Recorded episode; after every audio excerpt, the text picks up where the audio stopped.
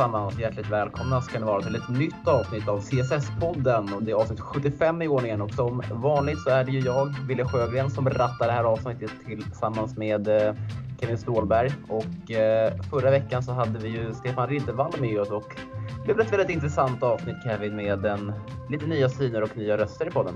Ja, jag tycker det var sjukt trevligt. Stefan var väldigt, väldigt kunnig och gav ju ett perspektiv som, eh, som inte vi kanske använder oss av varje gång med mycket liksom ja, men snack om våra egna produkter, vad Mason Mount betyder för laget och sådär. Det är klart att vi har lyft fram det, men han gjorde det på ett väldigt bra sätt. Så att, det var jävligt trevligt att han var med. Han är varmt välkommen tillbaka.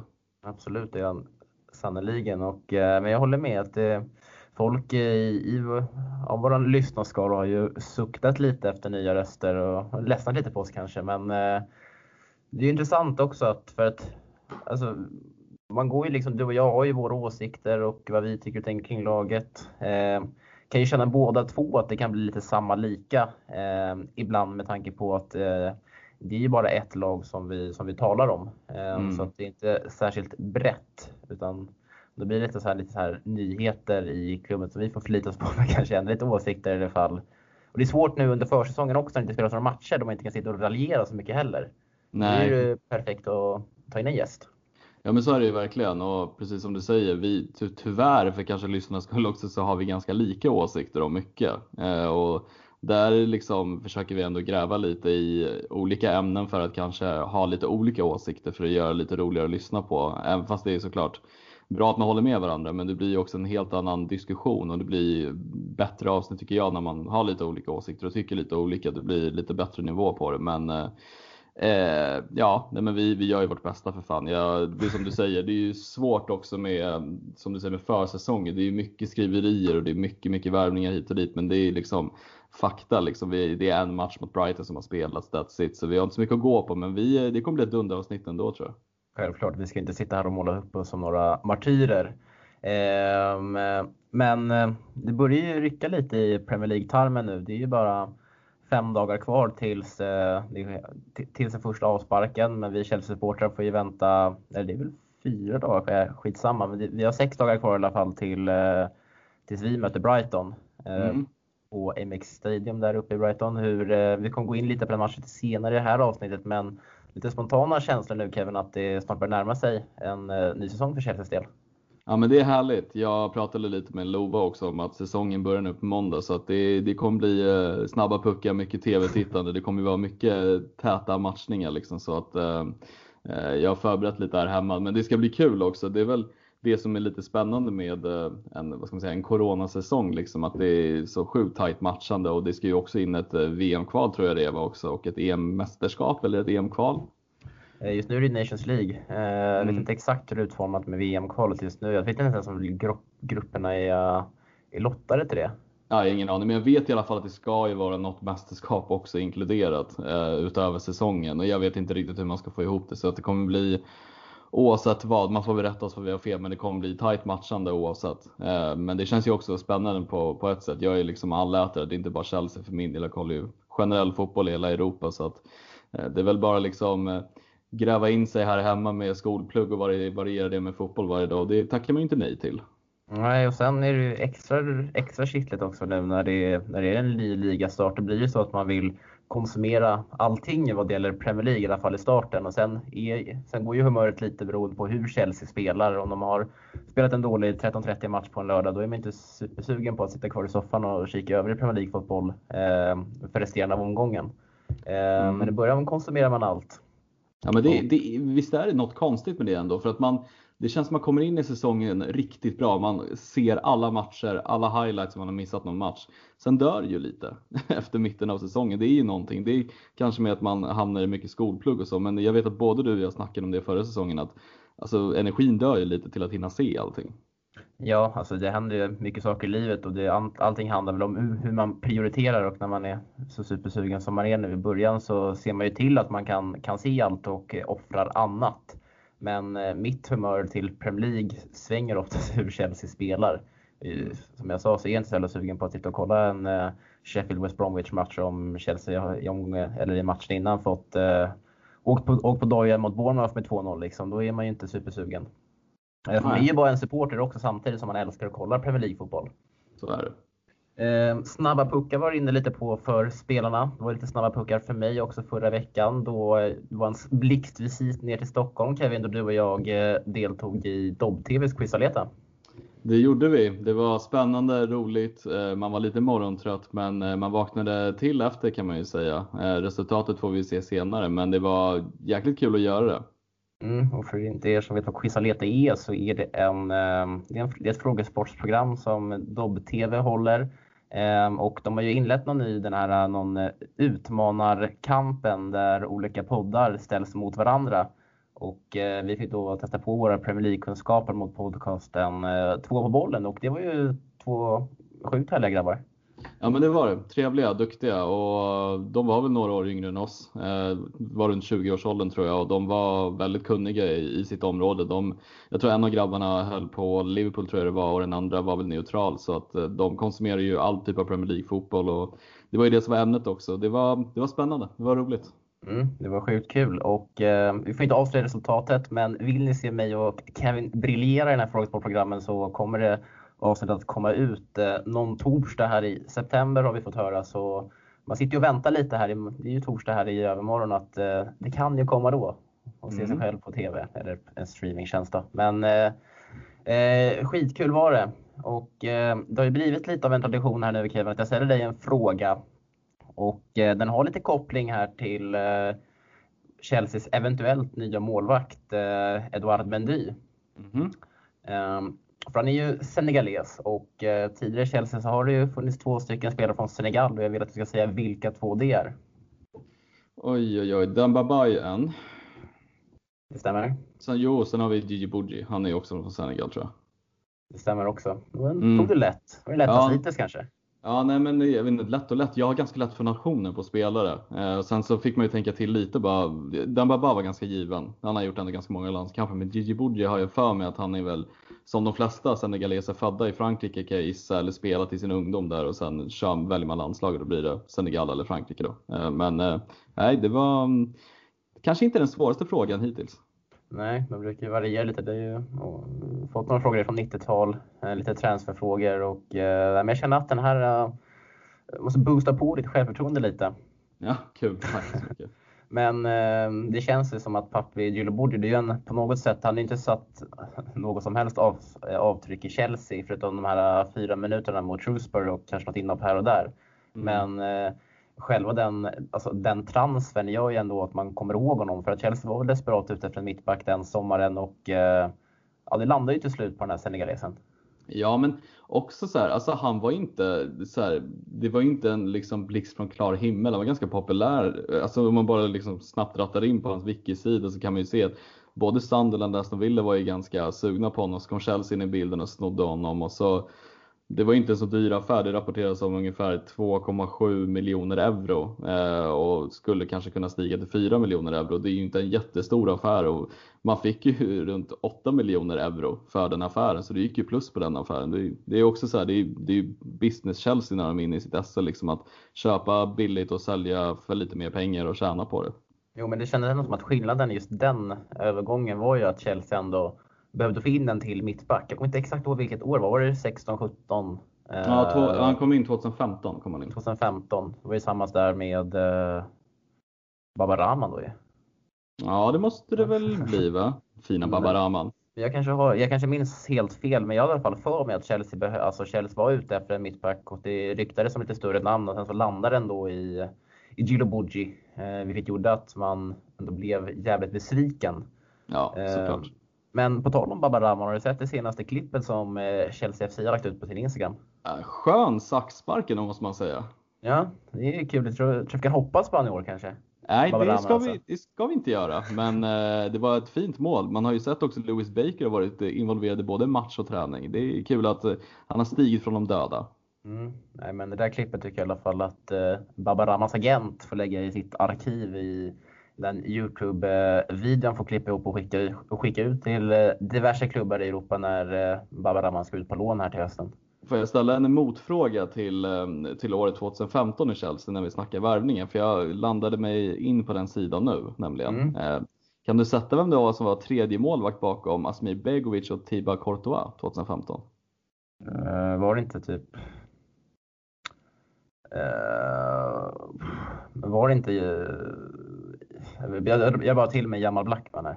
Nej, nej, det är en ytterst otippad målvakt. Jaha. Äldre. Kan det vara? Ja, men är det, alltså, nu kommer jag säkert bli hängd här, men det är, är någon av våra gamla rävar. Är det, är det nej, Schwarz har väl dragit va? Nej, inte Schwarzer. Ska jag säga. Nej, inte Kudicini heller. Men ja, en italienare dock, Marco Amelia. Ja, just det. Han har ju totalt glömt bort. Ja, noll matcher för Chelsea, men eh, var tredje målvakt mellan 2015 och 2016. Hängde skorna upp i björken sen efter det.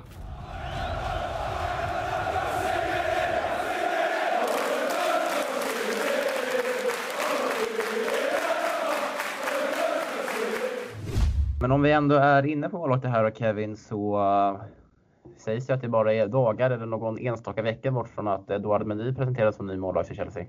Mm, stämmer. Eh, det har ju ändå varit rykten i några veckor nu skulle jag säga om honom, men det har ju blivit allt mer intensiva rykten och allt fler trovärdiga källor som har delat allt som har med Edward Mendy att göra. Så att eh, nu har ju Fabrizio Romano varit ute, vi har våra egna Chelsea-karlar som har varit ute med det och Romano säger att det ska bara vara dagar ifrån egentligen en presentation. Eh, och då får man ju bara lita på, på Romano. Han har ju som sagt nästan till aldrig fel. Ehm, så att det är väl bara att räkna det här som en invärvning. Och det är, det är lite intressant om jag får ranta lite om honom. Jag har försökt gräva mig in lite på honom och sådär. Alltså jag vet inte, jag, jag, vi har ju snackat en del om, om längd på målvakter. Jag vet ju att Donny har ju varit jävligt tydlig med att han vill ju ha lång målvakt och Edouard Mendy är väl som de kanske flesta vet om man har läst på honom nu, 1,97 cm lång. Eh, men jag, jag vet inte hur du, hur står du där? För jag är inte så himla benägen av en super, super lång målvakt. Jag vet att vi har haft så här målvaktsideal med Peter Cech och Thibaut Courtois och Cech är ju 1,96, Courtois mäter 2 meter exakt. Eh, men jag vet inte, liksom, tycker du att längden är det absolut viktigaste hos en målvakt? Um, alltså egentligen inte, men så länge, så länge en målvakt använder sina främsta egenskaper till sin fördel så är jag nöjd. Och om uh, han har längden på sin sida så förväntar jag mig i alla fall att det är en, det är en målvakt som ska dominera sitt straffområde till skillnad från det Kepa gör. Mm. Men vad, så här också, vad, vad, vad, vad, mäter en lång målvakt för dig? Vad är liksom centimeter långt för dig? Alltså det är väl 1,95 plus skulle jag vilja mm. påstå, en lång målvakt. Men eh, som jag har ju läst mig in lite på Mendy också, det verkar ju vara liksom en, ja men framförallt en reflexsnabb målvakt. Mm. Eh, men samtidigt en, bolla, en, eh, en målvakt som dominerar sitt straffområde och som har, enk, har enkelt för sig att gå ut och hänga tvätt. Och det är ju det är ändå det är en spel, det är en egenskap som passar väl in i Premier League. Ja, nej, men så, så är det ju verkligen. Men det jag liksom vill komma med där som jag tycker är intressant att om vi ska ta typ de, de målvakter i världen, topp 4, som man kanske tycker är topp 4. då är det Oblak, Alisson, Ter Stegen, de Gea. Jag har tagit de Gea, han har varit ganska ojämn, men det är, för mig är det ändå en av, en av världens bästa målvakter fortfarande tycker jag. Eh, och om man tar Oblak till exempel, han är 1,88 cm lång. Allison 1,91, Ter Stegen 1,87, de Gea 1,91. Det är ju ingen målvakt som mäter över 1,95 som är bland de topp fyra i världen. Och det tycker jag ändå är lite intressant på ett sätt för att jag är lite så här, jag, det är klart att jag uppskattar en superlång målvakt men det är, för mig är liksom, det här tyder också på att du behöver inte vara världens bästa målvakt för, alltså så här, för att du per automatik är 1,95 plus. Det är liksom, du kan ju också äga ditt straffområde även fast du mäter 1,88 likt Oblak. För jag har ju sett Oblak spela flera gånger och han dominerar sitt straffområde i luften också. Ja, men alltså som sagt, så länge man använder sina, sina, egen, sina bästa egenskaper till sin fördel Eh, vilket eh, jag är inte helt såld och övertygad på Edward Mendy och tror att han kommer främst in för att konkurrera med Aritza och inte ta första, första handsken direkt. Mm. Ehm, men om man ser till Kepa liksom, så han har inte längre på sin sida. Han är, han är väldigt orädd eh, i sitt eget straffområde. Saknar reflexer. Eh, ska vi, hittar vi några bra vad har Kepa för bra egenskaper? Är det, vad är det man lyfter fram då? Är det passningsfötterna som Ja men de har inte fram? varit bra heller. Alltså det, det är grejen med Kepa, jag vet inte hur man, hur man såg på honom innan han kom till Chelsea, men då gissar jag på att det skulle vara en reflexstark målvakt som, som hade väl de här moderna fötterna och moderna spelsättet. Men problemet är att han har ju, det har kommit till en gräns där han knappt vågar använda sig av fötterna och han knappt vågar liksom ta för sig och har ingen pondus. Så att de egenskaperna försvinner ju per automatik. Så att för mig liksom, ja, vi kan väl sitta och trycka ner honom mycket som helst, men ska man säga någonting om Kepa så ska det ju vara att han har bra reflexer och eh, har väl bra fötter. Men ingenting, annat, ingenting av det här har han ju visat upp i, i Chelsea hittills. Så problemet med honom är att Eh, nu om man, om man är lite kortare i rocken så ska han ju på något sätt ändå, han måste ju liksom få en pondus på något sätt och den pondusen existerar ju inte. Då, gör, då blir det per automatik att man tycker att han är liten för att han gör sig själv så jävla liten på grund av att han liksom inte har någon, vad ska man säga, han har, han har inget mod längre. Det saknar han ju och det är det som är problemet. Det, det kommer ju aldrig, på det sättet kommer ju aldrig vända för målvakterna, eller vet du, spelarna i Premier League kommer veta om hur liksom feg han är. Mm. Men eh, jag tror, alltså det är någonting i mig här som har, eh, som har växt. Eller tron om att det här ändå kan vara Kepas år. Nej, det, då, då är fan du riktigt ensam om att tycka det. Det är ju bra på men, ett sätt att du tycker det. Nej, men jag tycker, alltså jag, egentligen tror jag ingenting, men eh, vi, till största sannolikhet så kommer han vara kvar i Chelsea. Eh, då har ju både, då har ju Check varit ute och raljerat om visst, vi var inne på att vad ska han annars säga i det förra avsnittet, men jag tror det mesta pekar på ändå att Kepa eh, kommer vara kvar om det inte dyker upp någon skada i någon spansk toppklubb kanske, att han går över dit på ett lån. Men eh, jag har ju noterat lite på sociala medier hur Kepa varit lite mer aktiv där och sprungit runt och likat. Eh, som han inte har gjort förr. Eh, kommenterar och grejar. Och eh, jag drar inte bara den slutsatsen av att, att, att han gör det så kommer han bli en mycket bättre målvakt eh, den här säsongen. Men jag tror att han, alltså han är inte gammal, han är 24-25. Mm. Eh, Chelsea bygger nytt. Eh, ett framtida starkt Chelsea som ska vara med och konkurrera om närmsta åren här framöver på högsta, högsta nivå. Eh, as we speak så är han första målvakt. Vi vet om Chelsea värvar honom av en anledning för 750 miljoner eh, kronor, 800 miljoner kronor eller vad det nu var. Världens dyraste målvakt. Eh, han har egenskaper som, eh, som är bra. Bevisligen har han det. Eh, gäller bara att han plockar fram de här nu. Så jag tror liksom att han är i alla fall fast medveten om att han, kommer, han kommer borra ner huvudet, han kommer köra och sen får vi se vart det leder. Eh, lämna gammalt groll bakom sig, ny säsong, nya möjligheter. Han får in, och så får han in lite nödvändig konkurrens här också. Det kan bara stärka honom. Ja, alltså, jag, så här, jag förstår vad du menar. Sen tror ju inte jag att han har den här mentaliteten att borra ner huvudet och liksom eh, glänsa i motgång. Han har inte bevisat det tidigare i alla fall. Eh, det har ju blivit desto sämre när, han, när det har blåst för honom. Eh, sen så det jag ställer mig tveksam till med, om man ska snacka om Kepas då, kommande rival i Mendy, det är ju liksom att vi, vi dels värvar Rens första målvakt. Eh, och det är så här, hans CV är ju kanske ingenting att skryta med heller, Mendy. Han har ju spelat i RÄM innan i franska, franska högsta divisionen, de har ju dalat lite upp och ner i högsta ligan och andra ligan och utöver det kom han från Marseilles B-lag, hade inte så mycket speltid förrän han var typ 24 år gammal egentligen. Det var då hans karriär började flyga. Och liksom vi har ju varit inne på målvakter som Onana, eh, Mike Magnan, eh, Pope från Burnley. Det är liksom, och sen kommer det troligen landa i Mendy för runt ja, 200 miljoner eller vad det nu snackas om. Och det, är, det är klart, utifrån förutsättningarna vad vi spenderat den här sommaren så är det väl en rimlig värvning, men jag kan ju inte säga att det är, liksom, det är inte den högst prioriterade målvakten i mina ögon i alla fall. Eh, sen så hoppas jag att han motbevisar, men jag hoppas bara att, att någon av de här målvakterna kliver fram liksom och tar första spaden. För det, är, så det spelar ingen roll vilka vi har värvat, vi måste ju ha en målvakt som agerar med pondus och ger liksom, eh, utbringar självförtroende så att försvaret kan känna sig trygga. Det är det viktigaste för mig bara. Sen skiter jag vem det är av de två som står egentligen.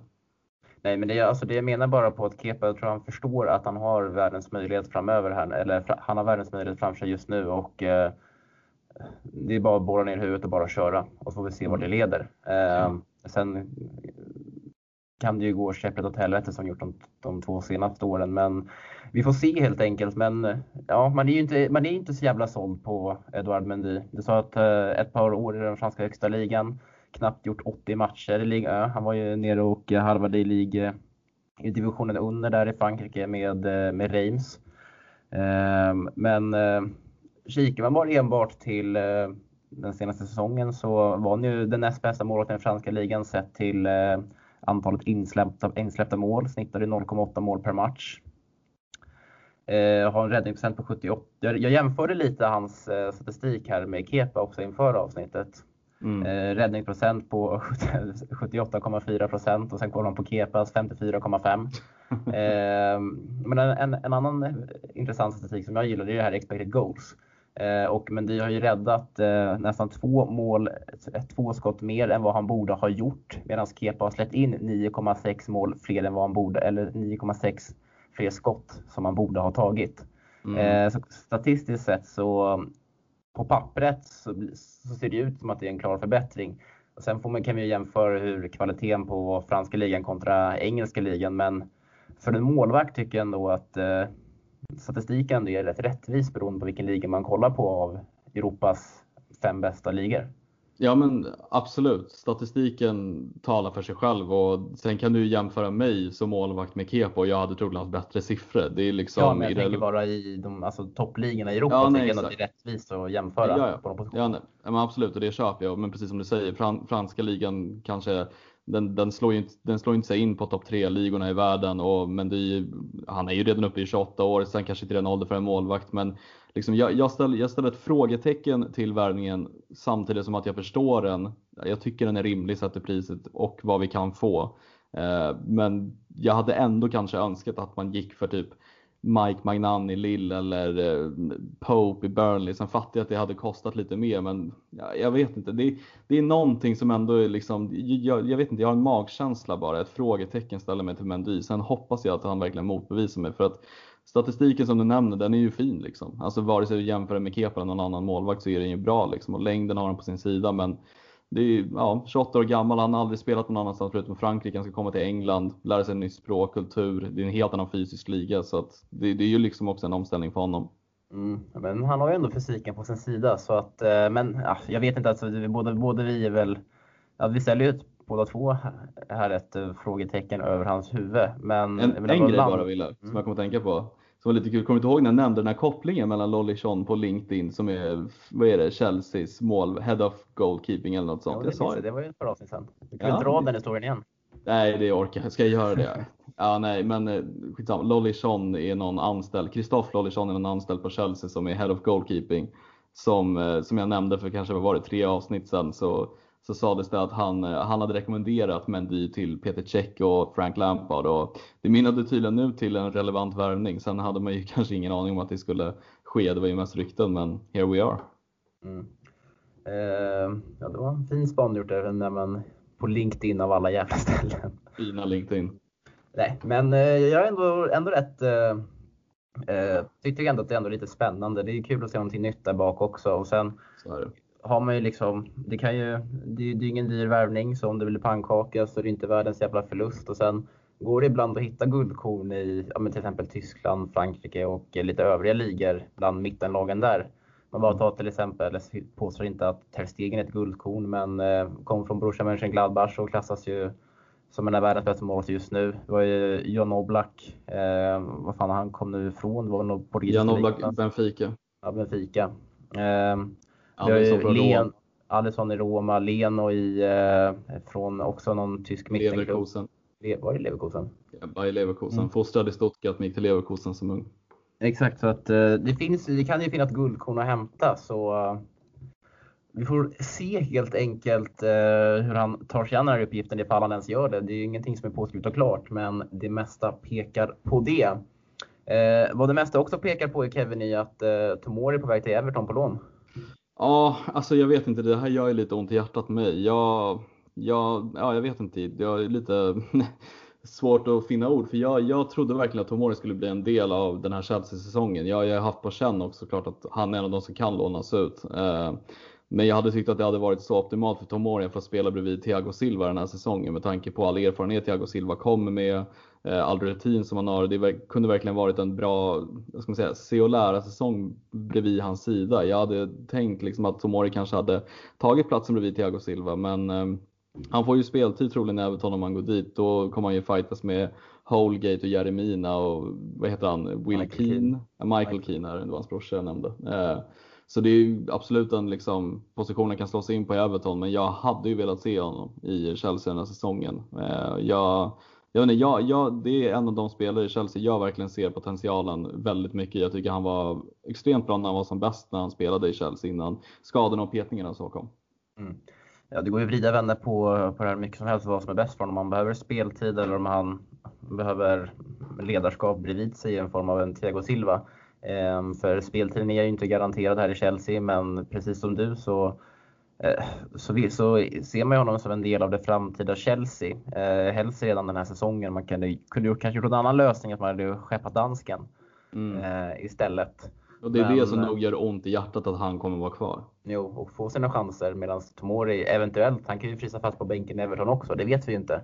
Nej. Alltså visst, Mason Holgate går ju skadad, men det verkar inte vara så allvarligt. Eh, sen har de ju Michael Keane och Jeremina som vi nämnde där. Eh, Michael Keane är en stabil Premier League mittback, Jeremina har väl höga toppar och djupa dalar.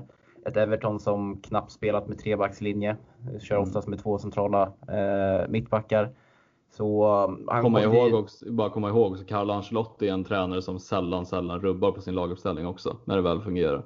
Exakt, så att det, det är en, det är en eh, konkurrenssituation där också, för jag tror inte att eh, Alltså, jag tror inte att Everton oavsett eh, hur jävla resultatinriktade de är kommer vara den här säsongen så tror jag inte att de till exempel, de kommer inte bänka Mason, Mason Holgate fram, äh, till förmån av Fikayo Tomori. Det är en av deras egna produkter i samma ålder som äh, Tomori som också ska ta det här stora nästa klivet. Mm. Nej, verkligen. Jag, jag, jag, vet inte, jag är inne på spåret att jag tycker, det här är faktiskt ja, de gånger, den gången jag kanske kritiserar Chelsea lite för jag tycker den här utlåningen inte behövs. Jag tycker att Tomori behövs mer i Chelsea och jag, jag ser i alla fall potentialen i honom. Men han är ung fortfarande, jag fattar att man vill ge honom speltid men jag, jag hade verkligen kunnat se honom som en del av A-laget den här säsongen och få väldigt mycket speltid om man bara hade spelat korten rätt och tagit för sig. Mm. Men eh, vad det verkar så i alla fall på till Everton eh, och eh, det säger vi eftersom att det är det trovärdiga The Athletic som bland annat har rapporterat detta. Men vad vi är mer än nöjda med är väl lånet med Ethan Ampadu till Sheffield, Kevin? Ja, men jag, jag uppskattar det. Eh, jag tycker att det är, det är en mer rättare klubb än vad Leipzig var. Eh, jag kommer ihåg att jag eh, spelade in ett poddavsnitt med dig och Kevin Bader innan säsongen som handlade just, vi kom in lite på det här med Ampadus utlåning till Leipzig innan säsongen och redan då så flaggade jag för att jag tycker att det är en, en svår klubb att komma till med tanke på att de har en väldigt bra trupp redan innan Ampero kom. De hade ju Upamecano och Konate, de hade Willy Orban som är lagkapten och på mittfältet var det liksom Sabitzer och Kevin Campbell. Det är ju bra fotbollsspelare så att redan där var det svårt att slå sig in. Nu kommer han ändå till Sheffield som har Ja, det kanske inte är den svåraste truppen att slå sig in i med tanke på att han kan spela defensiv mittfältare och mittbackar och de har ju liksom på mittfältet Sando Berge, John Fleck och Lundström och Nordwood. Och det är ju liksom spelare man kan, du kanske inte kan peta Sando Berge, han är ju dyraste spelaren där genom tiderna, men John Fleck, Lundström och Nordwood men Lundström petar han inte. Ja, det är bara för att han är med i ditt FBL-lag eller? Nej, han är ju en, han är sjukt duktig. En riktig FBL-legend från eh, fjolårssäsongen. Levererar. får, vi se, får vi se hur tränaren resonerar. Jag vet att han satt en del på bänken mot slutet också, Lundström. Han eh, skadad? Ja, men det var ju också att han var petad när Sano Berge kom in. Eh, och John Fleck och Norwood spelade istället. Men de, det som är positivt, de har ju dels tre mittfältare de brukar köra med, tre mittbackar de kan köra med. Där tror jag att det kommer finnas en plats för Ampadu på någon av de rollerna. Eh, mittbackarna är kanske ännu lättare att slå sig in i. Då är det eh, O'Connell, Jagielka, Chris Basham och Johan Egan. Så att det är ju liksom, det är ju också överkomliga mittbackar att slå sig in i. Eh, så att eh, jag tycker det är en bra, bra utlåning och en klubb ändå som har ambitioner om att kanske stanna kvar i mittenskiktet i Premier League och där tror jag att Ampadu skulle trivas och få liksom en bra första säsong i Premier League som utlånad. Mm, för som du nämnde där så är det ändå fem positioner som man är med och, som han är med och slåss om för. Som du nämnde så Sheffield spelar ju oftast med en trebackslinje eh, med Jack O'Connor, John Egan och Chris Basham och sen har de ju två centrala mittfältare eh, där de varierar lite mellan ja, Fläck, Lundström och eh, Sandberg, fan vad onödigt att sitta och upprepa det du har sagt nu med alla jävla namn. Men eh, det är ändå, i alla fall fem stycken eh, platser att tampas på eftersom man kan både spela centralt mittfält, kan spela mittback. Eh, sen är ju även Sheffield United väldigt imponerande lag. Mm. Eh, de eh, tog hela Premier League med storm. Jag tycker, jag tycker i alla fall att de spelar, så det är inget passningsskickligt lag, men det går fort när de väl ställer om. Mm. Eh, eh, de har ju sin shape. Jag tror att han kan lära sig mycket och eh, bli en väldigt mycket bättre fotbollsspelare under Chris Wilder. Och eh, det är det här, också det här hårda engelska klimatet som man kommer få känna på i Sheffield också. Mm. Det är inte direkt han drar till eh, Fiorentina i Italien och ska börja sitta och dricka rödtjut utan nu är det bara all in och köra. Och sen det sjuka är ju att han har varit med så länge, han är ju bara 19 år. Fyller mm. 20 när Sheffield premiärspelar mot Wolves nästa måndag. Det mm. känns som att han kom ju fan till Chelsea när han var 16 bast. Mm. Och Ja, ändå nej, varit snackas som en startare, eller snackat som en plats i startelvan start, om honom nästan hela sin tid. Ja, nej men så är det ju. Det är ju för att man, man har ju, det är ju liksom skillnad på att kanske hoppa in någon match och glömma bort den spelaren. Medan i Ampedus fall så har han ju presterat och imponerat när han har kommit in i, i matcher. Jag menar, ta liksom eh, Mosonda som vi hade någon match eh, som har hoppat in. Det är liksom, du kommer ju ihåg att han kanske har gjort en bra match. Sen har han ju försvunnit ut i radarn. Men jag kommer ihåg liksom de matcher Ampadu har spelat och hoppat in i så har han ju sett bra ut och man har liksom sett en potential som är ganska unik för att vara liksom 17-18 år när han har väl har fått, fått testa sina vingar i Chelsea. Så att man, jag har i alla fall väldigt höga förhoppningar på, på honom och Tomori. Jag ser det som liksom jag vet inte om båda kommer vara startspelare, men det är garanterat spelare jag, jag gärna vill se mer i, i en Chelsea-tröja. Mm, och det tror jag att vi kommer få göra i framtiden. Ehm, men någon som vi troligen inte kommer få se i en Chelsea-tröja här eh, i framtiden överhuvudtaget är ju Batshuayi som eh, ska på lån till Crystal Mm. Palace. Ja, eh, inte så oväntat tycker jag ändå i, i mitt tycke. Ursäkta, jag måste bara harkla till.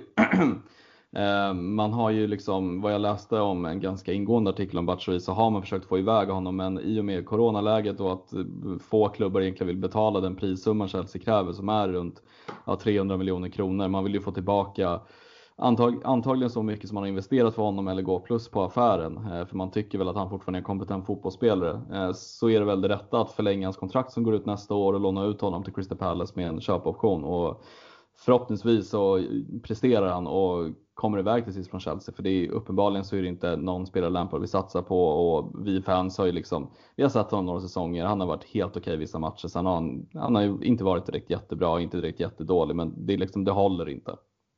Ja, men jag fattar inte varför man, alltså jag förstår ju liksom ur, ett, ur en affärssynvinkel så fattar jag att man förlänger med honom och kanske lånar ut honom för att kräva ur lite pengar. Men fan alltså, tycker han själv att det är okej? Alltså, det är lättare att bara göra sig av med honom så slipper han eventuellt riskera att hänga med till försäsongsturneringen på Japan nästa sommar. Liksom. Det vill börja bara dags att börja fasa ur de här spelarna från, eh, från Chelsea FC som, inte, som vi har värvat som inte håller måttet för klubben. Jag skiter i, alltså. Jag bara- tycker det är bara så märkligt. Alltså, jag, Ja. fattar, jag fattar grejen, men jag tycker att det är bara iväg med Batshuayi, iväg med Drinkwater, iväg med Bakayoko. Ingen jävla lån. Gör sig av Nej men, bara. nej men det kommer ju bli en skillnad också med tanke på att reglerna kommer ju ändras för hur många antal lånar du får ha. Eh, Det är jag, vad jag fattar det som så är det en regeländring som sker om det är nästa år eller näst, nästa år att du kommer bara få ha max x antal utlånade spelare och det kommer ju bli annorlunda för Chelsea för deras, mycket av deras liksom ekonomiska bild är ju att köpa billigt, låna ut och sälja med köpoption eller gå plus på en affär likt ja men Jeremy Boga. Jag kan gissa på att Tarek Lamptey också har en en vidareförsäljningsklausul liksom, klausul eller på något sätt en tillbakaköpsklausul. Det är ju liksom så Chelsea gör sina affärer. Det är så de har gått ekonomisk vinst väldigt många gånger. Eh, jag, jag liksom, det är som Stefan sa förra avsnittet, det blir ju lite konstigt för det blir nästan liksom människohandel men det är ju så här, Chelsea driver ju, drivs ju som ett företag också. De behöver ju få in sina pengar och det här är ett sätt att göra det på. Det finns flera klubbar som gör det. Jag vet att Genoa hade en liknande affärsmodell i Italien. De hade nästan till över 68 spelare utlånade. Parma hade 102 ett tag. Det är, vissa klubbar arbetar på det här sättet och Chelsea gör det kanske bäst av dem alla på, på det här arbetssättet. Ja, jag fattar det. Det är inga konstigheter. Men han har varit i klubben nu sedan eh, 2016. Aldrig fått lyftet och personligen för, för, för hans del så... Alltså, vad är han? Han är väl född 93. Då är han 26 kanske? 27, 26, 27 bast där omkring. Eh, han borde väl söka sig till någonting mer, alltså lite mer permanent nu istället för att eh, eh, gå på de här lånen.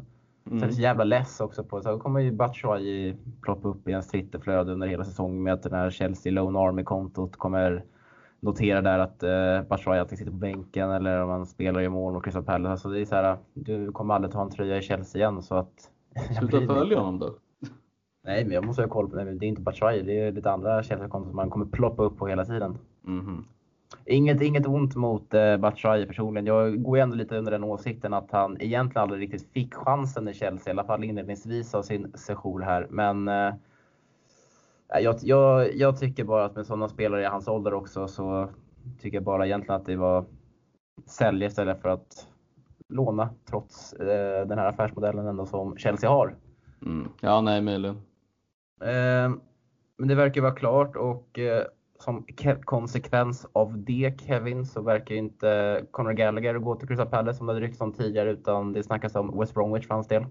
Det stämmer. Eh, det har ju varit lite olika Premier League-klubbar det har snackats om, men West Bromwich verkar hetast och återigen tycker att det är en bra utlåning för Conor Gallagher. Tror att hans spelstil kommer passa, passa bra där och han kommer nog få gott om speltid på det där mittfältet också. Det jag vet att de har Romain Sawyers tror jag det är tillsammans med, vem kan det vara? Matteus Pereira brukar väl utbringa någon typ av innermittfält där. Eh, det är liksom, det är inga jättespelare. Det är spelare som har varit bra i Championship, men jag tror att jag är Gallagher... Jag på att se eh, Pereira i Premier League. Ja, han var riktigt bra i Championship. Uh, nu, nu är dock han lite mer tia snarare än, än åtta. Jag kommer fan inte ihåg vem det är som brukar spela bredvid Roman, Romain Sawyers i är det Jack Livermore kanske? Jack Livermore, han är ju kapten i alla fall. Så ja, men exakt. det är rimligtvis är det han.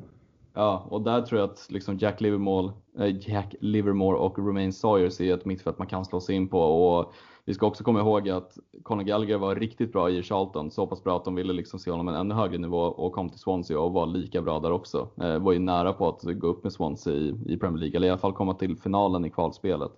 Eh, så att, eh, bra utlåning. Det kommer behövas. Mm, eh, man är ju väldigt spänd på, han, han till skillnad från Batshuayi som är väldigt spänd på att eh, följa han i Premier League här nästa säsong. Eh, som du säger, han var ju superbra i Charlton under hösten. Kanske inte, tyckte inte han var lika, lika bra i Swansea, men det var ju ett, steg, ett litet steg, steg, steg, steg högre. Eh, men gjorde ändå sina poäng i form av assister. Eh, och eh, känns ändå rätt att, eh, att han ändå ska gå in och konkurrera i ett eh, Premier League-lag nu. Det känns ändå som ett rimligt nästa steg. Mm.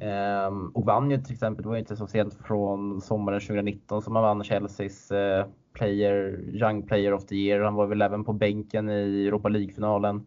Mm. Så det är ju en spelare med framtiden för sig. Han var ju festa Mykonos här i somras med de övriga Chelsea-gänget. Så bra in i gruppen. Mykonos. Ja, Corona Mykonos. Ja. Um, så ja, men det är en spelare man kommer hålla koll på, absolut. Mm. Och eh, jag håller med också om att West Bromwich känns ändå som ett bra, eh, ett bra lån för, eh, för Conor Gallagher. Så är det.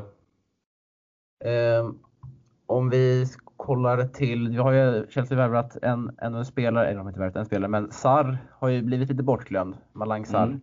Eh, jag har i alla fall inte läst några rykten om att, eh, eller han ska ut på lån, men jag har inte läst några rykten om någon möjlig destination, men det kanske det var.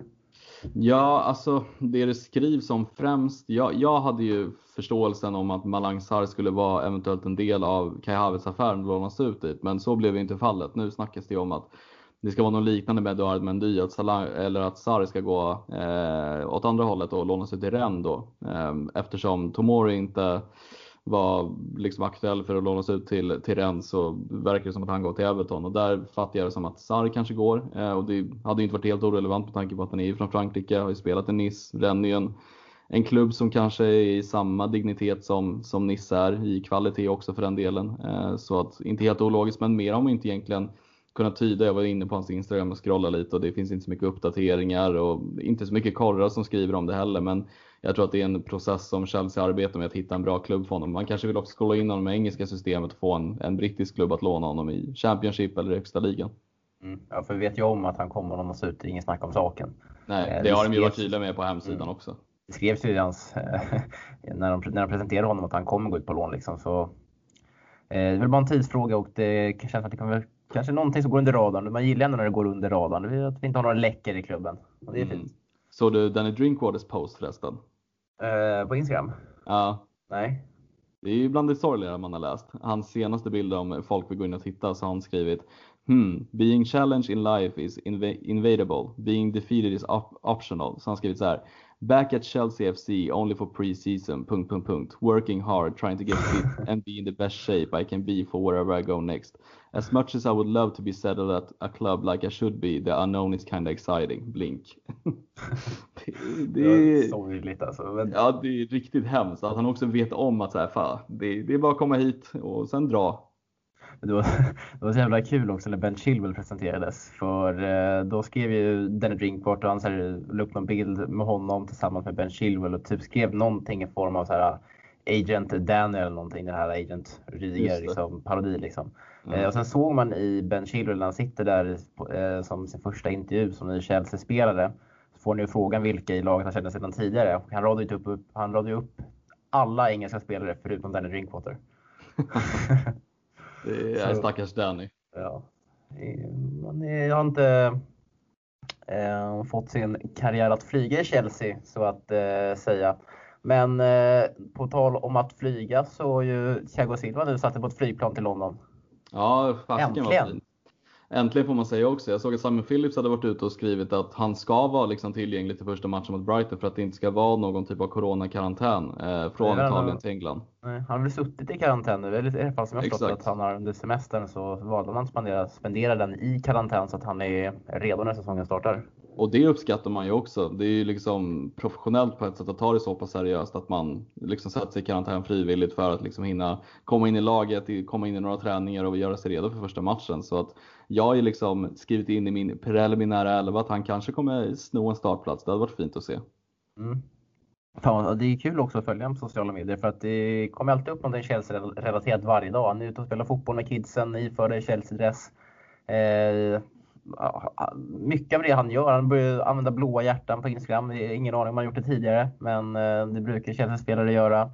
Eh, folk som gratulerar till hans nya klubb fortfarande retweetar och spelar fan engelsk London-musik eh, när han käkar middag. Alltså det han är ruskigt taggad på att komma hit. Det ska bli ruskigt kul att se honom också.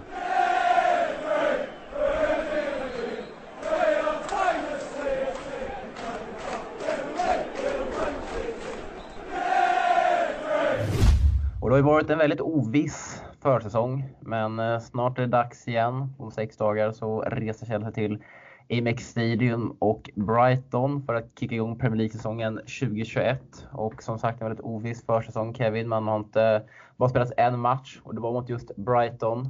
Eh, samtidigt som man spelar har suttit i karantän hit och dit. Det har varit många nyförvärv och eh, landslagsuppehåll och eh, ja, massa strul, kort tid. Men eh, vi ska snacka upp den här matchen lite, men inte allt för mycket. Men eh, om vi börjar kolla lite på Brighton så har ju de eh, har ju klippt i alla fall eh, vad jag tycker ändå två rätt bra Premier League-spelare i sommar. Vilka Premier League-spelare tänker du på? Tänker du på Adam Lallana och Ben White? Nej, jag tänker på Adam, Adam Lallana och Joel Beltman. Ja men, det, ja, men det är Premier League-spel. Fältman kommer ju från Ajax. Ja, jag vet, men alltså jag, en bra Premier League-spelare. Ah, alltså, det var så bra i Premier League. Ja, nej, men, Ja men där är jag med dig helt och hållet. Joel ben Felt... White är väl inte klar för Brighton? Eller? Nej, men Ben White har ju varit utlånad till Leeds. Eh, kommer tillbaka igen och det får man ändå se som ett nyförvärv. Jag menar, det är ju många klubbar som har varit efter Ben White och säga vad man vill om att Chelsea påstods ha ett intresse för White så har han ju varit väldigt bra eh, förra säsongen med Leeds. Leeds har ju velat köpa tillbaka honom men Potter ska ranka honom högt och eh, det är han tydlig med också när han har lånat ut den andra mittbacken i Duffy till Celtic. Så att, eh, vad sa du? Jag var helt övertygad om att eh, Leeds hade fått loss honom. Nej, Leeds köpte ju Robin Kors istället från eh, Freiburg. Eh, istället, de fick inte loss White. Han, jag tror att Brighton har ju krävt nästan en halv miljard för honom. Och det är en helt orimlig summa med tanke på att han inte har spelat en match i Premier League. Liksom. Det får fan. Vadå? Det får fan. Ja, nej verkligen så är det ju. Jag bara, vad fan säger du? Eh, nej, men Adam Lallana, Joel Fältman och Ben White, det är ändå tre spelare in som jag tycker är, det är ganska tre bra kvalitetsspelare. Eh, speciellt Adam Lallana. Eh, visade ju, har alltid varit skadebenägen, men när han har spelat och varit bra så är han en riktigt bra Premier League-spelare. Det gäller bara att han får speltiden och får hålla sig hel liksom. Eh, och kan man förvalta hans fina 32 år så tror jag att man har någonting bra där. Och Joel Fältman kom ju bara för typ, jag tror att det var 10 miljoner euro eller någonting från Ajax. Han kom för en miljon, en miljon euro. Han var ja.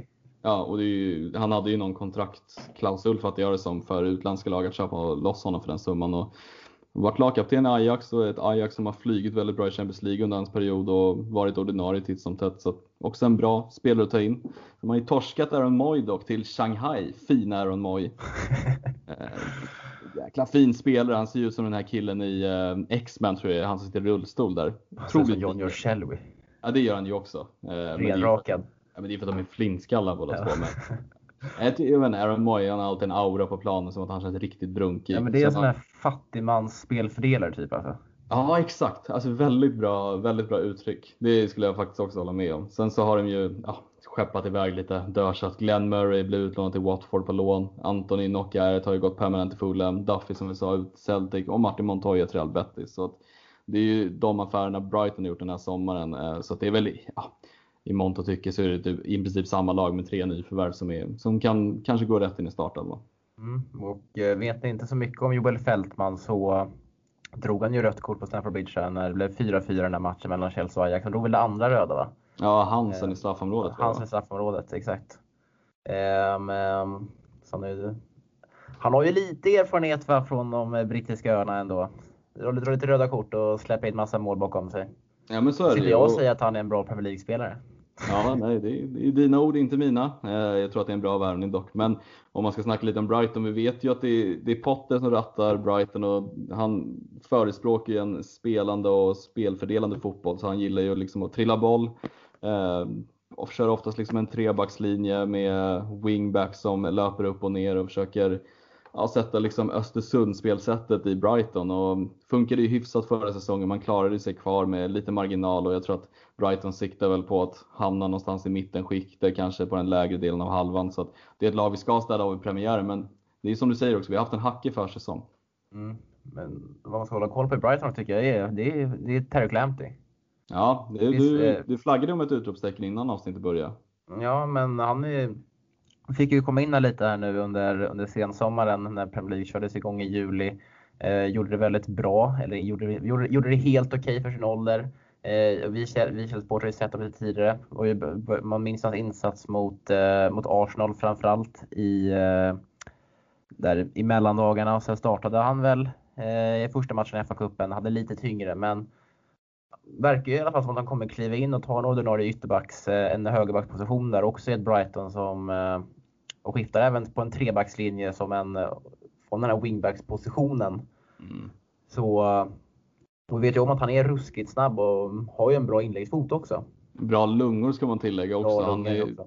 riktig jäkel på att springa upp och ner och kan ju användas som en offensiv högerytter eller en wingback eller en högerback för den delen. Så han kan ju springa upp och ner på den här högerkanten hur mycket som helst. Så jag håller med om att det är, det är en spelare man ska hålla koll på också med Chelsea-hjärtan för att han, eh, jag tycker att han lämnade, lämnade Chelsea lite för tidigt. Jag förstår honom varför men eh, det hade varit kul att ha honom på något sätt involverad i klubben som en utlånad spelare eller dylikt. Men eh, ja, vi får se hur det går. En spelare i alla fall som Potter i alla fall har en väldigt stor framtidstro på i alla fall. Det var ju lite snack om att det var liksom Potter som övertygade Lamptey att göra flytten Ehm, och har en historik också av att bygga, bygga lag med eh, talanger och eh, lite bortglömda spelare. Mm.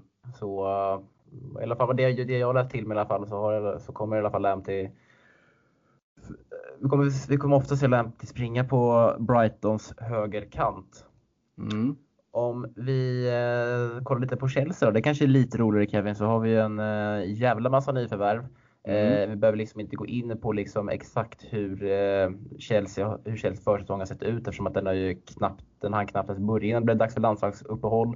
Eh, men om vi bara kollar rent krasst på våra nyförvärv så har vi Thiago Silva, vi har Hakim Ziyech, vi har Timo Werner, vi har Kai Havertz. Vilka tror du kommer gå in på från, från start här direkt? Um, jag har nog sagt att Kai Havertz tror jag inte går in för start. Jag tror att det blir Hakim Ziyech, Timo Werner och jag flaggar för att Thiago Silva möjligen kan ta en plats. Men ben Chilwell får vi inte glömma heller. Nej men Ben Chilwell fattar jag det som... Alltså. Ja men Ben Chilwell är ju fortfarande lite halvskadad också. Jag tror att han tränade första gången med en personlig tränare på träningsplanen för några dagar sedan. Så att där har jag väl också svårt att se att han kanske blir fullt, fullt frisk. Eh, men jag, jag flaggat för att två garanterade för mig, det är Timo Werner och Hakim Ziyech. Eh, om Ziyech nu inte har någon allvarlig liksom, knäskada eller någon vridning så ser jag, ser jag han i alla fall som given med tanke på att Pulisic också är skadad. Och Thiago Silva har jag ett, eh, ett utropstecken för att han kan komma till spel. Mm.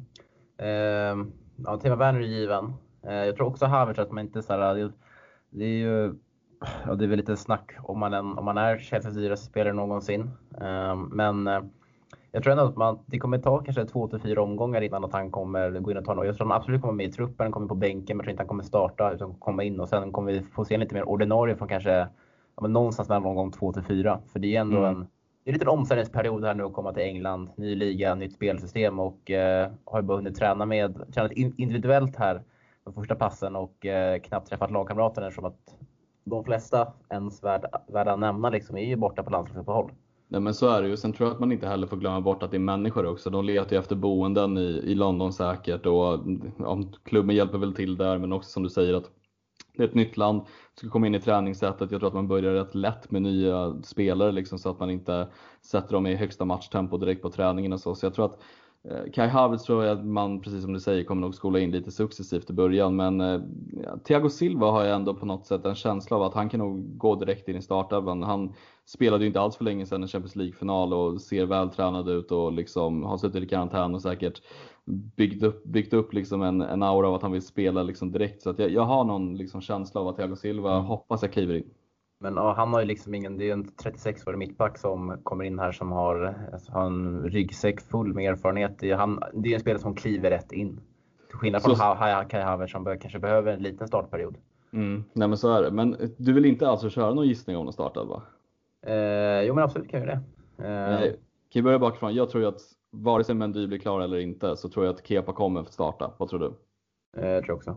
Mm. Och Reece James har tagit på högerbacken och Aspilicueta på vänsterbacken. Bara i och med för att eh, Ben Chilwell är lite halvskadad. Annars tror jag att det är Aspilicueta och Chilwell. Vad tror du? Chilwell kommer ju vara gjuten eh, till vänster eh, mm. när han väl kommer tillbaka från sin skada.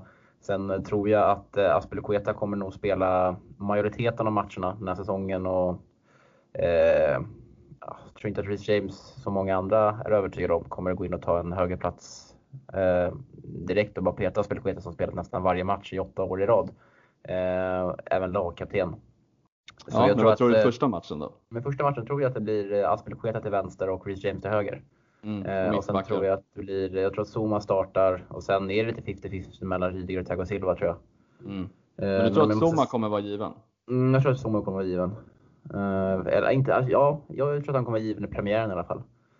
Eh, sen får vi se om det blir bredvid Rydiger eller Thiago Silva. Men eh, om jag får säga nu då så säger jag, så säger jag ja, det är 50-50 men jag säger Thiago Silva. Mm. Om vi rör oss vidare till mittfältet då, tror du att de kör 4-3-3 eller 4-2-3-1 eller vad tror du där? Alltså, men jag tror att eh, vi kan eventuellt få se en 4-2-3-1 den här matchen. Mm. Eh, och det säger jag för att jag tror liksom inte riktigt att Kai Havertz kommer vara redo. Kovacic är avstängd. Ehm, så jag tror man kan absolut att man kan eh, formera ett mittfält med Jorginho och Kanté som två sittande mittfältare. Ehm, och sen med Mason Mount i en eh, alltså, nummer 10-roll, ja ish nummer 10-roll. Och sen eh, Hakim Ziyech och uh, Kellmans från på kanten. Mm, men det är liknande elva jag också har dragit. Jag kom ju på nu att Kovacic är avstängd. Jag hade tagit med honom så det är bara skicka iväg. Men nu när du säger så makes more sense. Jag tror man kommer gå över lite mer 4-3-3 sen när eh, Kovacic är redo för att spela. Eh, samtidigt som att Kai Havertz kommer, kommer lite mer in i det också. Det är lite en argumentation där ifall att Kai Havertz eh, passar bäst som en, eh, eller vilken position han passar bäst som. Men eh, eh, jag, är ändå, jag, jag, är så spänd på att se, många säger att han passar bäst i nummer 10-roll, men jag är så spänd på att se en 4-3-3 med två offensiva åttor att jag eh, hoppas att han kommer ta en plats där. Mm, jag håller med dig. Och sen Werner såklart framför? Eller du har någon annan ytter? Det väl, blir väl uh, Hudson Odoi och eh, Ziyech med tanke på att Pulisic är skadad. Mm. Ruben Loftus-Cheek såg ju inte het ut mot Brighton senast. Uh, vet inte hur han har presterat här nu under landslagsuppehållet. Mm. Uh, kan ju vara så att Ruben Loftus-Cheek går in, går in centralt och Mason Mount ut på en kant också om inte Frank Lampard vill starta med Callum Hudson-Odoi. Kan det mycket väl bli. Vi, vi får se. Framtiden får utvisa. Det är sjukt svårt att veta verkligen. Men det mest givna av dem alla av de alla nyförvärven till början i alla fall är ju Timo Werner på topp. Ja, det måste jag ändå säga. Trots eh, Abrahams eh, fjolsäsong där han gjorde en, en del mål i alla fall så tycker jag att bara, bara liksom skymten av första matchen mot Brighton så blev jag extremt imponerad av Werner så att det ska bli otroligt spännande att se honom. Det är faktiskt den, det är faktiskt den spelaren tillsammans med Ziyech jag gärna vill se mer av. Jag tycker Ziyechs vänsterfot talade för sig själv när han slängde iväg den här passningen till Hudson Odoi mot Brighton också. Ja, det är så jävla finess Ja, det, också så här, det ser så nonchalant ut när han gör ja. det. Och det är det som jag älskar så jävla mycket, att det ser inte ansträngande ut. Man liksom, det, är liksom, det, det, det, liksom, det osar fotbollstalang bara i honom. Jag tror att vi kommer se, få se Ja, så det, jag, jag, tror alltså det är inte helt orimligt faktiskt att, uh, att man ska lägga sina pengar på att se eventuellt eller vinna, alltså vinna rasistligan i Chelsea i år om man får, om man får speltid. Det kommer, vilket han kommer få liksom. Mm, nej, verkligen. Eh, men då, det är i alla fall den elvan vi tror. Va? Jag tror ju liksom, alltså, så här, sen har man ju så här, det kommer säkert sluta med att det är Barkley som kommer gå in från start säkert. Alltså 100 procent. Det vore ju helt, helt jävla galet alltså. Eh, men Werner gjorde ju mål mot eh, spanjackerna här. Mm. Jag såg den matchen också. Han var väldigt bra tycker jag. Löpte på bra. Riktigt fin. Eh, men om vi tippar ett snabbt resultat av Kevin innan vi tar oss an lyssnarfrågorna. 2-0 till oss ryggade.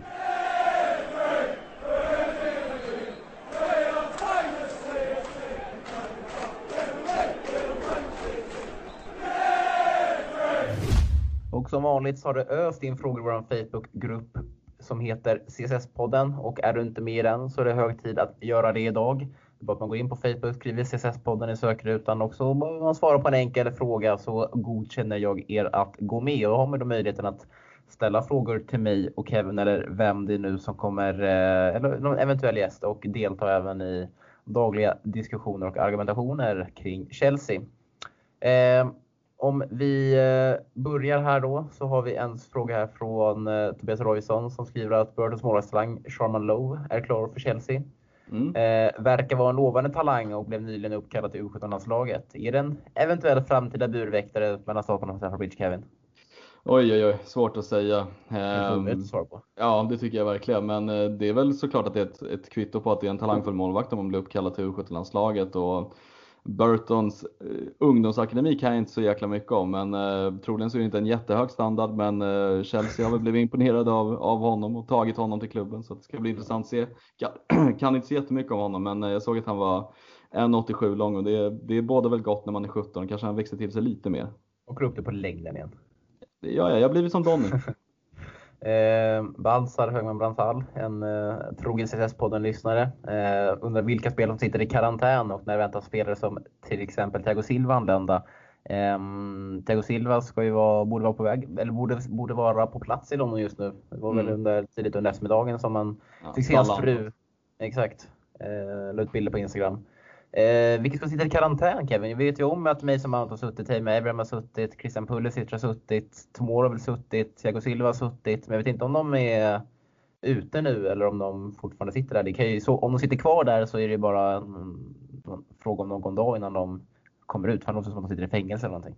Ja, nej, men vad blir det? Det blir 14 dagar efter deras Mykonosresa så att det borde väl vara ändå över måste man måste väl? Måste över. Ja, man har inte sett dem träna i alla fall. Så. Nej, kanske, men det kanske handlar om, som du säger, någon dag. Men jag tror att alltså, de kommer ju såklart vara spelaktuella oavsett till, till truppen. De kommer ju inte sitta i karantän i 14 dagar till. Liksom. Så att, eh, det, jag tror att, ja, det var väl de du nämnde och de är väl kanske ute ur fängelset om någon dag. Jag hoppas det. Ja. Eh, om vi tar en till fråga här då från Marcus Edqvist. Vad tycker du om det nya tredje stället? Tycker att det är skitfult? Överstruken geting. Moving on. Eh, men vi kan fråga också vilket vi tycker är snyggast i år av våra tre ställ. Vad tycker du? Uh, ska vi tänka? Hur såg bortastället ut nu? Lite... Det var väl det här, uh, vad ska man, typ så här ljus, jätteljust blå vitaktigt. Uh, jag, ja, tycker inte det var, mm. jag tycker inte det var så snyggt. Eller jag tycker det var helt okej, okay, men jag, jag, gillar, jag diggar faktiskt uh, första stället. Tycker att det är helt cleant, förstörs Dock lite av den här stora trean i mitten, men eh, jag tycker att det är helt okej okay ställ. Mm, alltså, ja, nej, alltså jag är lite mer svagare för vita tröjor med blåa inslag, så jag skulle nog säga borta tröjan. Eh, sen så är jag ett ruskigt fan av den, eh, hemmat, eller den tröjan som Mattias Byman twittrade ut för några timmar sedan idag. Du vet det här som vi spelade med i, eh, mot eh, Nottingham Forest, tror jag att det var i FA-cupen. Ja, det gula. Ja, det blåa. Det blåa, exakt. Blå, så satt så jävla, det satt så jävla ja. bra på Barkley. Det var så jävla snyggt. Otroligt det fin tröja. Kan vara bland det finaste man någonsin har, eh, eller bland det snyggaste chefstället man någonsin har sett faktiskt. Om det är någon som har lust att skänka en sån tröja så skicka den till mig. du tar, du tar gladeligen emot den. Eh, men jag säger i alla fall första stället och du säger andra stället då, som du yes. tycker är snyggast. Jag tycker det ser lite pyjamasaktigt ut, men ja. Eh, Fick man säga en känga, perfekt. Kör. Ja, innan vi rör oss vidare här. Men Daniel eh, Hagström, realistiska mål inför säsongen? Realistiska mål, det är väl att vi ska ta tredjeplatsen. Jag tycker att vi inte har, eh, många kanske snackar om att det är en inskolningsperiod hit och dit. Ja, absolut, visst är det det, men vi har spelare som ska kunna ta oss till en säker tredjeplats. Jag tycker också att vi ska vara med och eh, fightas i alla fall en bit in på säsongen gentemot tidigare säsong eh, med Liverpool och City. Sen tror jag att det kommer stå mellan de här två klubbarna till sist, men vi ska inte hamna i samma situation där, vi, där det skiljer en poäng mellan oss och United. Jag tycker att det ska finnas ett litet gap där. Mm. Ja, alltså vi ska minska gapet eh, upp till Liverpool och City. Det är väl det primära målet och sen en Champions League-plats är ju liksom, det är ett krav i år kan man säga. Nästan ja, stämma. Ska och där kan man sätta press på Lampard också för att jättebra liksom förra säsongen men nu krävs det en tredje plats i mina ögon i alla fall minst och åtminstone Champions League-spel. Mm. Eh, vi får se. Jag, eh, jag ställer inget krav på att det måste vara en tredje plats men jag ställer krav på en Champions League-plats. Eh, men jag är ändå lite så här att, eh, fan, kan ju ändå komma tvåa. Jag tror, inte att, jag tror ändå att Liverpool kan choka lite i år. Magkänslan säger det. Jag tror tvärtom. Jag tror City choker. Men vi får se. Får se. Eh, och sen så vill man ju såklart att vi ska utmana, oss, utmana om en, eh, om en FA-cup eller ligacup också. Eh, Mukhtar Khalif, det sägs att Mount och hans familj är sura för Kaj-köpet, även om de, de dementerar om det. Vad tycker ni om Mounts framtid? Eh, det är rubbish kan jag gå ut med och säga också för det finns liksom ingen styrka i den i det som har skrivits om det. Mount har varit ute och dementerat det. Även Chelsea Corre har varit ute och viftat bort det. Det finns ingenting som tyder på att Mount på något sätt skulle vara upprörd. Utan det här är ju också pågått kan jag tänka mig rätt länge att Kai Havertz ska komma till Chelsea. Det, är inte, liksom, det har inte börjat ryktas om Kai Havertz för någon vecka sedan. Det här har ju pågått i några månader. Eh, jag tror att Mounts framtid är otroligt ljus. Jag tror att han kommer vara det största utropstecknet nästa säsong med tanke på alla värvningar. Eh, som precis Stefan sa förra avsnittet så tror jag att det, det är precis som man säger, Mount är den som styr tempot. Mount kommer få en ännu större roll den här säsongen tillsammans med Kai Havertz på ett fint in i mitt fält. Mm. han har en ljus framtid på Stamford Bridge, är jag helt enig om. Mason Mount. Eh, man värvar ju inte Kai Havertz för att man är missnöjd med Mason Mount utan det är ju... Absolut inte. Jag tror att de också kommer, de figurerar och de behöver nödvändigtvis inte spela på samma position heller. Att de kan spela tillsammans, så det är inga konstigheter. Det är bara bull bullshit som du själv säger. Ja. Eh, vad sätter för krav för Lampard denna säsong? Det har vi redan sagt. Eh, trolig start är väl premiären, har vi redan gått igenom. Eh, Anders Jonsson här har en fråga om eh, Fikayo Tomori, om det fanns någon substans att ryktades gå till Rennes på lån. Det fanns väl det, men nu verkar han vara på väg till Everton. Jag tror den här frågan kom lite tidigare mm. eh, än att det kom ut att uh, han ska vara klar för ett lån där. Eh, jag skriver också, känns inte värvning av Rice lite märklig? Eh, alltså, jag har ju varit inne på att jag tycker summan är för dyr, men det är ju precis som du har varit inne på. Där får man ge dig Wille ändå för att du eh, snackade ganska tidigt om att Chilwells pris kommer minska, vilket det gjorde. Och det är väl lite likadant med Rice, att skulle man vilja värva honom så är det inte de här 800 miljonerna som West Ham har satt som prislapp. Det kommer ju troligen sjunka till ja, 55-60 eller något sånt, men jag tycker ju fortfarande att det är ganska mycket pengar för en defensiv mittfältare eh, som är så pass ung och i mina ögon oprövad i alla fall. Eh, men eh, vi får väl se. Jag tycker Rice-värvningen är logisk med tanke på hans bakgrund och att han verkar också som Chilwell har väldigt många polare i Chelsea och att han såklart är en potentiellt jättebra fotbollsspelare. Eh, så att helt ologisk är den inte. Mm, det är ett tufft beslut i alla fall. Eh, om man skulle vilja värva honom för då betyder det att man rimligtvis borde göra sig av med ja, en Golo Kanté kanske. Mm, ja, det blir ju väldigt, väldigt svårt att formera det där mittfältet och få in alla liksom. N'Golo Kanté, Declan Rice, Mason Mount, eh, Ruben Loftus-Cheek, ja, Havertz. Um, så det, sen vet man inte hur Jorginho kanske kan flytta på sig, gå till en annan klubb, men jag vet inte. Jag tror att jag tror att eh, om det inte öppnar upp sig någon dundermöjlighet att värva Rice, så tror jag att man kommer nöja sig med, alltså med Edouard Mendy här och sen, eh, sen blickar vi bara mot eh, säsongen. Det tror jag också. Men som sagt, transferfönstret är öppet till början av oktober och allting kan ju hända liksom. Så man har, ju, man har ingen aning. Men eh, jag tycker inte att värvningen känns, att den känns märklig. Jag tycker den känns ändå väldigt rimlig. Och med de argumenten som du nämnde Kevin, alltså det är en London-kille med rötterna i Chelsea. Eh, och sen är ju, som ses, som kan vara den stora framtiden för Chelsea mittfält i 10-12 år här framöver ifall han skulle ansluta. Samtidigt som att vi har vår nuvarande mittfältsgeneral N'Golo Kanté som dras med skador. 29 bast och ska man kanske in på honom så är det det här fönstret nästan. Mm, så nej, rimligt tycker jag, inte märklig. Eh, Andreas Ahlberg, Boys. Vill höra om vem ni tror får årets genombrott. Den som lyfts fram när säsongen summeras i maj. Gärna både i dam och herr. Mm. tror du får årets genombrott i, om vi börjar i herrlaget då Kevin? Callum Hudson-Odoi. Um, vad fan tror jag då? Uh, alltså jag vet inte om man, jag tror ändå att, alltså, du, som du sa Mason Mount jag, tror, jag vet inte om man kan klassa det som ett genombrott ifall han tar ytterligare kliv i år. Uh,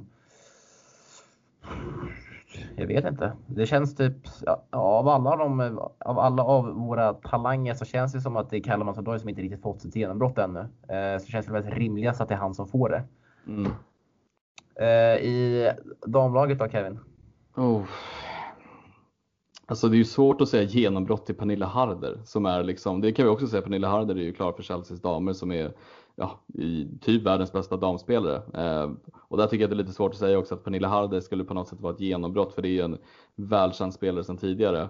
Jag tror att Sam Kerr kommer ta jäkligt mycket rubriker nästa säsong. Eh, Sam Kerr är också en av världens bästa damfotbollsspelare. Eh, men dock så var det inte en så super, super start på säsongen. Men redan nu den här säsongen gjorde hon ju mål direkt och jag tror att kommer hon bara få speltid, bra träning och få spela ihop med laget tror jag att hon kommer nog stänka in kanske 15 plus, 20 plus. Mm. Jag sitter och tänker just nu också eh, på eh, vilka damspelare vi har som kan få ett genombrott. Utropstecken eh, också på Melanie Lupols, den tyska damspelaren som har kommit. Också väldigt mm. duktig. Men det är också, hon är också en, en rutinerad räv. 26-27 däromkring. Eh, mycket erfarenhet från Bayern München. Eh, det känns ändå alltså, som när vi har talat med både John och Andersson och Magdalena Eriksson så är det liksom ett Chelsea-lag. Det är ett lag, Chelsea damer är ett lag som ska vinna allt i hela, i hela England och i hela Europa. Mm. Eh, man har liksom inga så direkt spännande spelare utan det är, det är världsklasspelare på varje position. Så är det verkligen. Så det, jag tänker liksom den Jesse Fleming, den kanadensaren som kom in. Eh, också kan vi klassa var typ 21, 22, 23, bara spelat collegefotboll i USA tidigare men gjort eh, upp mot eh, 70-80 landskamper för Kanada som ändå är ett bra eh, damlag. Eh, fint att starta premiären här rimligtvis. Men det är, det är, en svår fråga att svara på faktiskt. För det känns ändå som att många av spelarna i Chelsea, Chelsea damlag just nu är i sin peak. Mm, eh, så, det är väl, att, det är väl Sam, Sam Kerr då kanske som, eh, som inte fick den start hon, eh, man hoppades att han skulle få.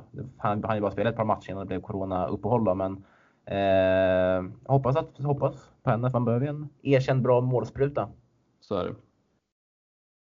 Eh, Mukhtar Khalif med en till fråga. Vilket nummer får Kaja Pulisic? Eh, Kai Havertz har det ju i princip slagits fast vid att han kommer få 29. Jag läste lite Twitter innan vi satte igång det avsnittet och det är några källor som är hyfsat substanta som har sagt att, eller att Kai vill ha nummer 29 för att det är hans favoritnummer och det har jag ändå trott rätt länge att han kommer få. Jag tror inte han är intresserad av 10 på det sättet. Jag tror att Pulisic får 10 jag tror att Kai Havertz tar 29 Werner 11 och Ziyech tror jag tar 22. Mm, det är perfekt nu också med 29 Den blir ju ledig när Tomori går till Everton på lån också. Exakt. Uh, men jag tror också Kaj 29, Pulisic 10, Ziyech 22 och Werner 11. Vad fan, hade Werner, hade, hade inte han 11 11 när han i förslagsmatchen mot Brighton? Eh, jo, det hade han och Ziyech hade ju 22. Um, Erik Larholm startar på måndag har vi redan svarat på. Simon Eriksson. Tror vi får se Kaj från start redan på måndag i premiären och uh, det har vi ju båda slagit fast om att vi inte tror. Yes, stämmer. Uh, Stefan Gunnarsson. Jag uppskattar det här första off the record-orden som ni har hört ibland innan introt. Chans att få mer sådant. Ja, det kanske kommer idag. När jag sitter och, klipp, när sitter och klipper så får vi se om jag hittar något uh, skönt surr mellan mig och Kevin i någon av våra pauser eller inledningen innan vi börjar spela in. Tack Stefan, eh, jag har förespråkat det här mycket mer men ville ha varit lite tvärtom. Är du snygg eller? Eh, det har jag aldrig varit emot. Jag har varit väldigt för det många gånger men det blir oftast Hej allihopa, välkomna till Chelsea! Ja, men jag tror han menar du vet innan jag sätter igång The Liquidator. Så att vi har, ah, det kommer lite löst snack där i början i några sekunder. Ja, ja, ja. Eh, men alright. Marcus Skönneby Kevin, den kan du ju läsa upp själv. Känns det inte som att Kevin har blivit lite av våran Fabrizio Romano och förser oss med alla seriösa transferrykten? Finns det möjlighet att hans popularitet kommer att stiga honom åt huvudet med tiden? Så är det absolut det? Marcus. Jag är redan above the skies ska jag säga. Nej, men skämt åsido. Ja, det är väl jättefint om du tycker det liksom, men eh, jag försöker bara läsa precis som alla andra vad som skrivs och det gäller väl att man inte delar chelsealondon.se eller någonting i den här gruppen för det är, det är liksom, man får också sålla ut lite grejer och hålla koll på liksom våra egna korrespondenter och Romano, och Ornstein och Matt Lowe och alla de här. Det är de man ska följa och inte liksom Sky Sports eller The Suns silly snack liksom. Där kommer du hitta massa skit. Jag är ändå förvånad över Sky Sports ändå. Alltså, ändå en av, det är ju, alltså i England, alltså i övriga världen så är de liksom the big thing liksom. Men i England så känns det som att de har tappat allt. Ja, nej verkligen. Och det är liksom så här, jag kan ju se folk slänga in eh, massa rykten som är liksom relevanta, men det är oftast Sky Sport som är liksom sist på bollen och har de någonting att skriva så brukar det vara rykten som inte stämmer speciellt mycket. Så att det är, som sagt, man får, eh, det är lite svårt och lite speciellt att sålla liksom vad som är relevant eller inte. Man har inte alltid rätt heller. Mm, exakt. Som sägs på BBC nu också. Alltså det, är, det är väl det mest trovärdiga känner av alla. Det är väl ståtligt mm. liksom. Det är som SVT, de skriver ju bara om det liksom är 100% korrekt liksom. Eh, vad fan har de där nu när David, David Ornstein gick till Athletics och vem är det som, oj, oj, oj. den pålitliga jäveln där nu? Det vet jag inte, men jag vet att Romano har hoppat lite mellan tidningar och gästskrivit ja. lite. Jag vet faktiskt inte, alltså jag är otroligt dålig på vilka som jobbar vart. Men... För det känns som de breakar fan ingenting när, när, när Ornstein har lämnat dem. Nej, så är det ju verkligen. Sen är Ornstein också, han brukar alltid breaka kanske typ dagen innan det händer någonting också. Mm. Han är ju inte den som är supertidig på bollen. Det är oftast Romano som är först av dem alla. Mm. Ja men Ornstein är ju hundra, alltså när han säger någonting då är det ju hundra liksom. Det, ja, ja, ja. Det, det är hundra, hundra, hundra liksom. Romano kan ju slänga med lite lösa liksom men Fast Romano, jag vet inte, sen jag började följa honom, det är, det är sällan jag sett honom ha fel i alla jo, fall. Sen... Eh, jag menar bara att typ när, när, när Romano hör någonting, jag tänker alltid starka källor, men när han hör någonting då, då lägger han ju ut det. David Ornstein, han gör ju inte det förrän han vet att det är 100% bekräftat. Liksom. Ja, så är det. Så är det. Det var mer så jag tänkte.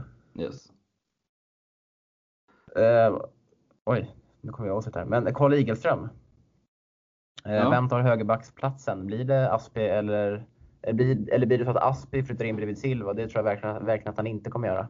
Nej, utan jag tror att vi, om det inte är en trebackslinje så kan vi nog släppa idén om att Aspi kommer spela mittback, för det tror inte jag kommer ske med liksom, de mittbackarna nu, nu, de vi har. Liksom. Mm. Eh, jag tänker dels på att, ja, vi har ju snackat hur många gånger som helst om Christensen och Rygers kvalitet, men nu har vi Thiago Silva och vi har ändå ganska bra cover på mittbackarna, så det tror jag inte.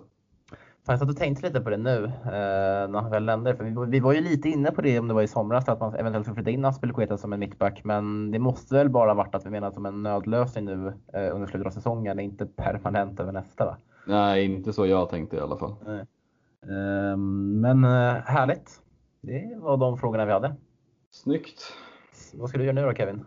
Nu blir det rätt in i soffan och kolla på Sverige-Portugal och kanske ta mig en liten muffin som jag har köpt. Sen så är det upp igen tidigt imorgon med tenta och massa annat skit. Vad ska du göra? Jag ska också sätta mig, jag ska ta laptopen till soffan och redigera det här samtidigt som jag eh, kollar matchen. Snyggt! Jag kommer hjälpa dig lite med text och sånt, men det löser mm. vi sen efter. Mm, jättesnyggt. Eh, har du något annat på hjärtat eller ska vi klappa igen boken för den här gången? Nej, men vi klappar igen boken och sen så får vi se lite när nästa avsnitt blir. Men vi ser fram emot Brighton-matchen på måndag i alla fall. Ja, exakt. Det blir inte något avsnitt. Det blir tisdag här idag. Men eh, nästa vecka blir det nog på tisdag också eftersom att vi spelar måndag kväll mot Brighton. Eh, så tills dess så får jag bara uppmana er alla att följa oss på sociala medier på Twitter och Instagram. Vi är på Twitter heter Chelsea Sweden där vi på Instagram heter Chelsea Sweden official. Och såklart även följa vårt dagliga eh, arbete på Svenska fans där vi lägger ut artiklar dagligen om vad som sker och händer runt omkring Chelsea. Och med det sagt så får jag önska alla en fortsatt trevlig vecka. Ciao!